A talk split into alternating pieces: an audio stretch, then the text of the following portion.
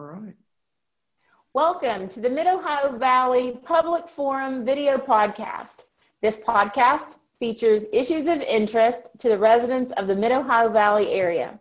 The coronavirus pandemic has changed civic life greatly throughout our country.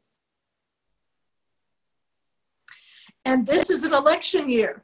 One of the things that has changed is that candidates for public office can't campaign the way they normally would generally this time of year they'd be out there doing festivals and fairs and parades and meeting the voters shaking hands. They can't do any of that now. So many of our initial podcasts will be interviews with candidates for local and state office. Um, we focused on candidates with primary challenges Uh, and we hope to come back to you in a few weeks and, and speak to some of the same candidates again for the general election. If you're a candidate and you would like to be interviewed, you can reach out to us through our Facebook page, that's MOV Public Forum, or via email, movpublicforum at gmail.com.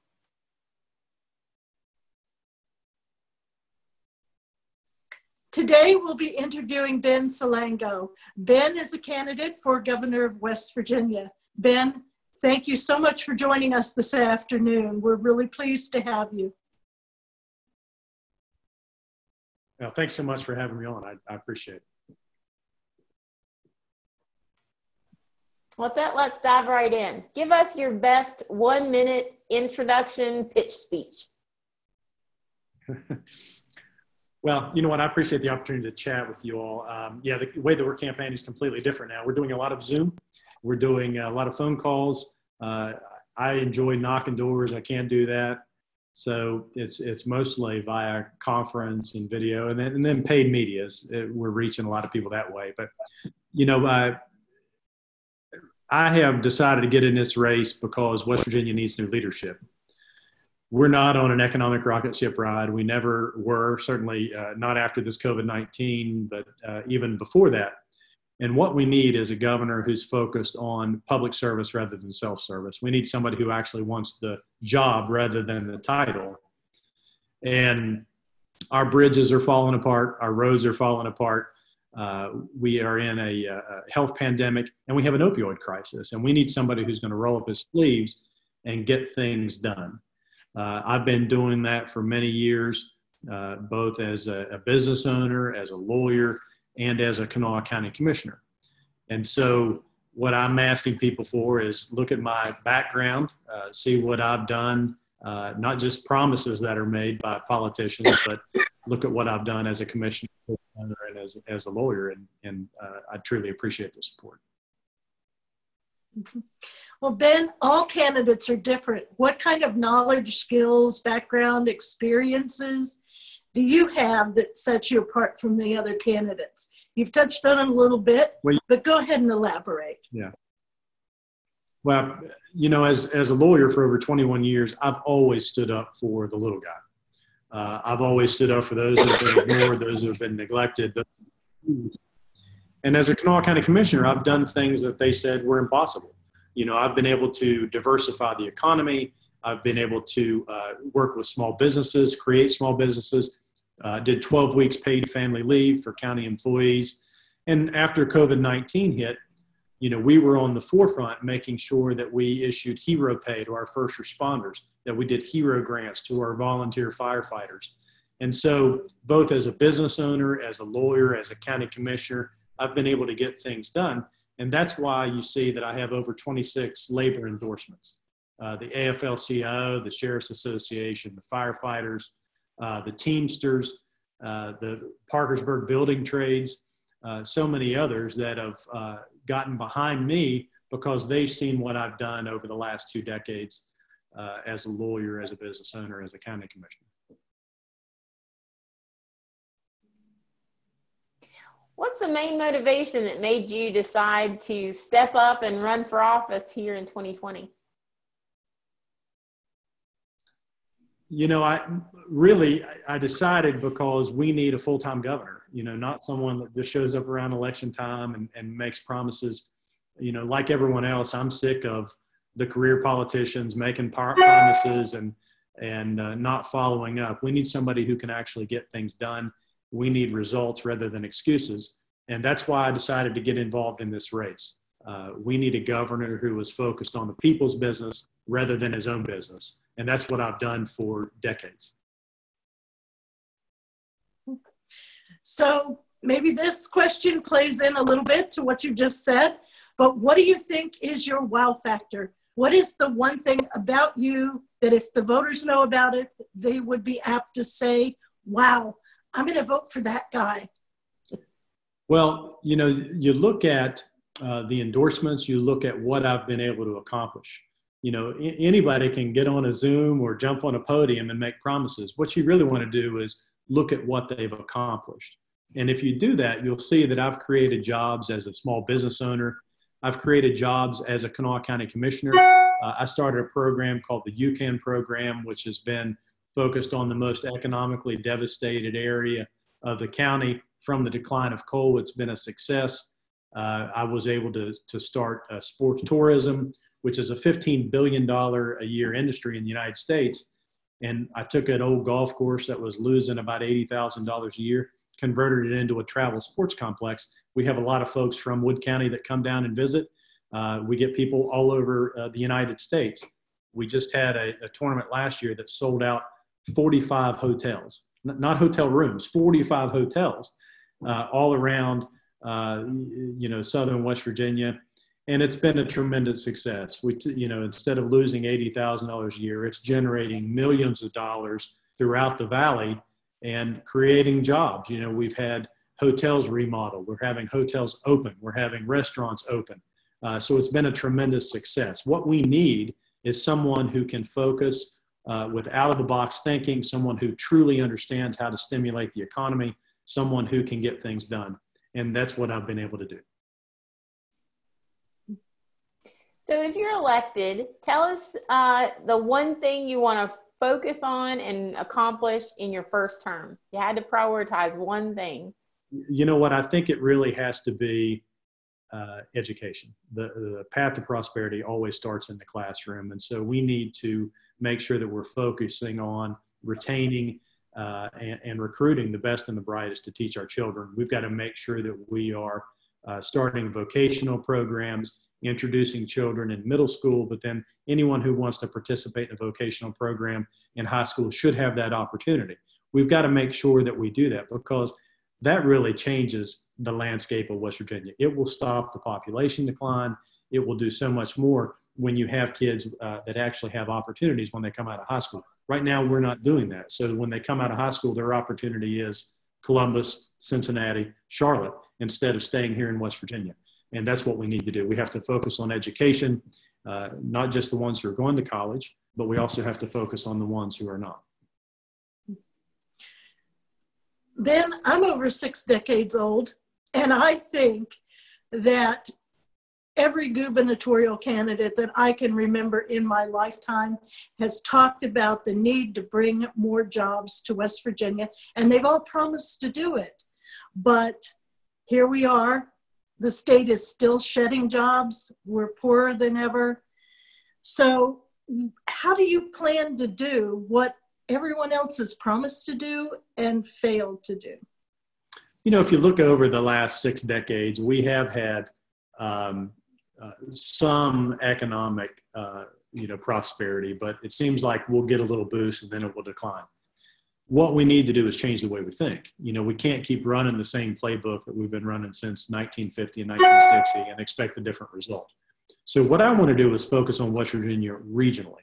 I want to divide the Commerce Department up and focus on regional because what they need in Parkersburg is different than what they need, you know, in McDowell County or Martinsburg or Morgantown. So we have to really focus on uh, each area of the state we have to make sure that our commerce department is working with our local officials. It's the mayors, it's the county commissioners. Uh, those are the ones that hear firsthand when you've got a new business that wants to come in. They know their area better than anyone. And so you have to have a commerce department that's broken up regionally and can focus on each area of the state rather than just one area. And that's why we need a governor who understands that, uh, that commerce must be focused on regionally rather than just around where his business interests lie. I mean, we have to make sure that we're developing, you know, uh, the, the Ohio Valley. We've got to make sure that we're working uh, in Wheeling and Martinsburg to really stimulate our economy and focus on those areas because each one is completely different. Each area offers something different and new, and we have to we have to focus on job creation that way.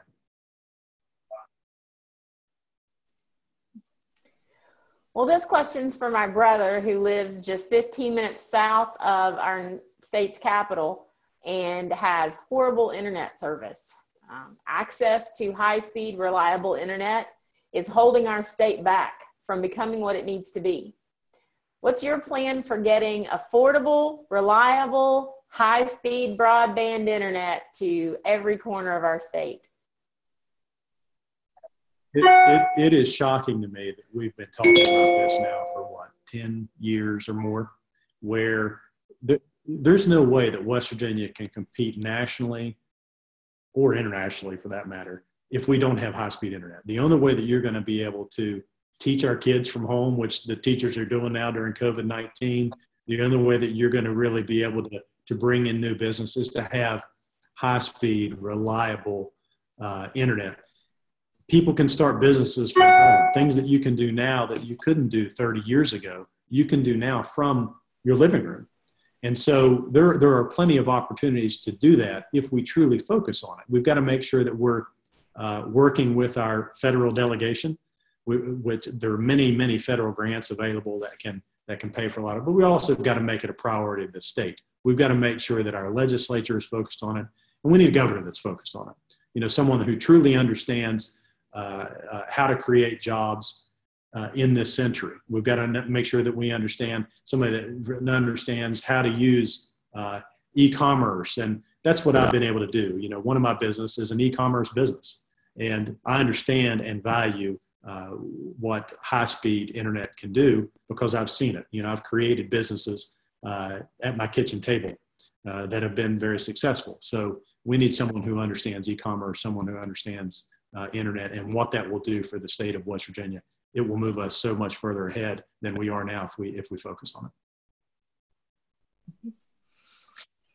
Everyone knows that West Virginia's been losing population for decades. We educate our children and they grow up and move out of state. And we don't have people coming in to replace the people who leave. So we've talked about uh, jobs, and we've talked about broadband service. What other ideas do you have to, that you could bring to the table that will turn that around? You know, a lot of this goes in together. You know, the lack of opportunity, the the issue with education, particularly vocational education, the lack of broadband, the lack of you know many other things that Charlotte and Columbus and these other cities have this is why we're losing population. You know, for the first time since 1950, we're below 1.8 million people. We're the only state in America to lose population over that period of time. Many of the states right around us have grown 100%, 200%, uh, and we have not. We're, we're losing population. So we truly have to give our young people a reason to stay here. You do that through uh, expanded vocational opportunities in, in the middle school and high school level. You do it through student loan forgiveness to attract the best and the brightest in and keep them here. Uh, that's the only way that you're going to change the population decline. We've got to make sure that we provide opportunities for those kids when they come out so that it's not so attractive to leave. You know, when I graduated high school, my opportunities were I could go to coal mines, or if I could afford it, I could go to college. I chose to go to college. I paid for it myself, worked full time through college, uh, but now, when they come out of high school, if they can't afford college, their only option is to leave. And so that's what we need to prevent. We need to make sure that, that we're targeting those kids out of high school because each one that leaves, that's actually three or four, right? Because they're going to go somewhere else, start a family. And that's why we're seeing a population decline, is because for everyone that leaves, that should be four or more people. Uh, and that's why we have had such a tremendous uh, decline over the years. Well, we've asked what we see as some of the major issues facing our state. Aside from these, what do you see as the three largest problems facing West Virginia And what are your nutshell plans for dealing with them? So, I mean, if, if you look past COVID 19, we're eventually going to get through this. We're still going to have the same problems that we had before, right? We're still going to have an opioid epidemic. Uh, we have a plan to battle the opioid epidemic. Uh, it, it's it's long term care options, which unfortunately right now don't exist. So when people have a substance abuse problem, they're going to get 28 days of treatment. They're going to be out, and they're going to be right back in the environment that got them there to begin with right? So we have to make sure that we are focused on long term recovery. It costs West Virginians $8.8 billion a year. $8.8 billion a year. That's 4,700 and some dollars for every West Virginian because of the opioid and, and drug epidemic. We have to make it a priority. We have to give long term treatment options, vocational training, and other training so that when people come out of when they when they get through the recovery process they have other opportunities other than falling right back into that scenario. So that is one uh, problem that we have to tackle. Uh, we have to make sure that we are focusing on children. So one of the plans that I have is to uh, remove all of the child issues out of DHHR. DHHR is almost too big to function, so we need to make sure that we have a, a program that, I've, uh, that I'm going to called the Bureau of Childhood Advocacy it's going to focus on those 10,000 homeless children. It's going to focus on the truancy issues. It's going to work closely with our schools and our uh, court system to help those kids that are, are honestly being left behind, not just because of the opioid epidemic, because of economic issues and others. We have to focus on uh, our children. So that's, that's one big issue. I think it is a major issue in West Virginia. Um, third, the population decline, which we've we've talked about. That is really one of the biggest issues in West Virginia is the population decline because our expenses are pretty much staying the same, but there are fewer people here to pay them. So we have to make sure that we have expand our population, expand our uh, revenue base, and uh, do everything that we can to start new industry in West Virginia and start uh, creating new jobs. We are often our own harshest critic. and so I've got a two part question for you. What do you see as your worst quality? And what do you feel is your best quality? You know, my worst and my best may be the same. Uh, it's funny, it depends on who you ask. Because if you ask my wife, she says I'm a workaholic. That 60 and 70 hour weeks are the norm for me. You know, that's, I, I've done that since I, you know, since law school, uh, I've always uh, really uh, buckled down and, and focused and, and tried to work as hard as possible. On the other side of that, my best quality is I truly enjoy work. I love getting things done. Uh, you know, at, at the age of 15, uh, I earned my union card bagging groceries at uh, Kroger's. I worked through high school. I worked through college uh, law school. You know, I've been, I've always been a worker. And I think that's what West Virginia needs. They need somebody who is going to work long hours. They're going to roll up their sleeves and get things done. Uh, that's what we don't have now. That's what West Virginia desperately needs. So honestly, it, it really depends. My worst quality may be my best quality, depending on uh, who's looking at it. Well, with that, we'd like to do a little section uh, called Getting to Know the Person. Uh, so these are questions about you, the person, not you, the candidate.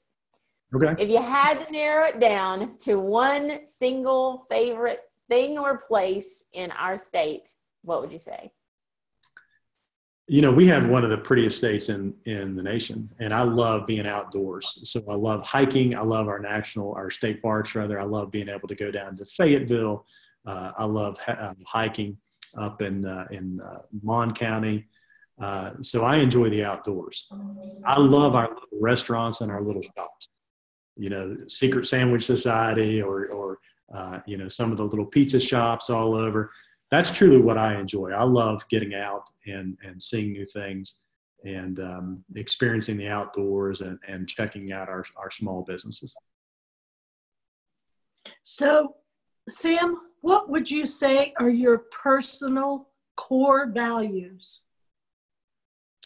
You know, I was taught at a at a young age um, that you have to you have to work hard. I'm you know, I was I was raised uh, by a mom and dad who who worked hard. They started a little business, uh, a little advertising uh, paper in the uh, living room of our two bedroom trailer, and I distinctly remember my mom typing up the ads uh, on a fold out table, and my brother and I would cut them out and dad would paste them and he'd take it to um, back the newspapers and shoot it. And then at 4 a.m. on Wednesdays, we'd go and deliver it all over Southern West Virginia.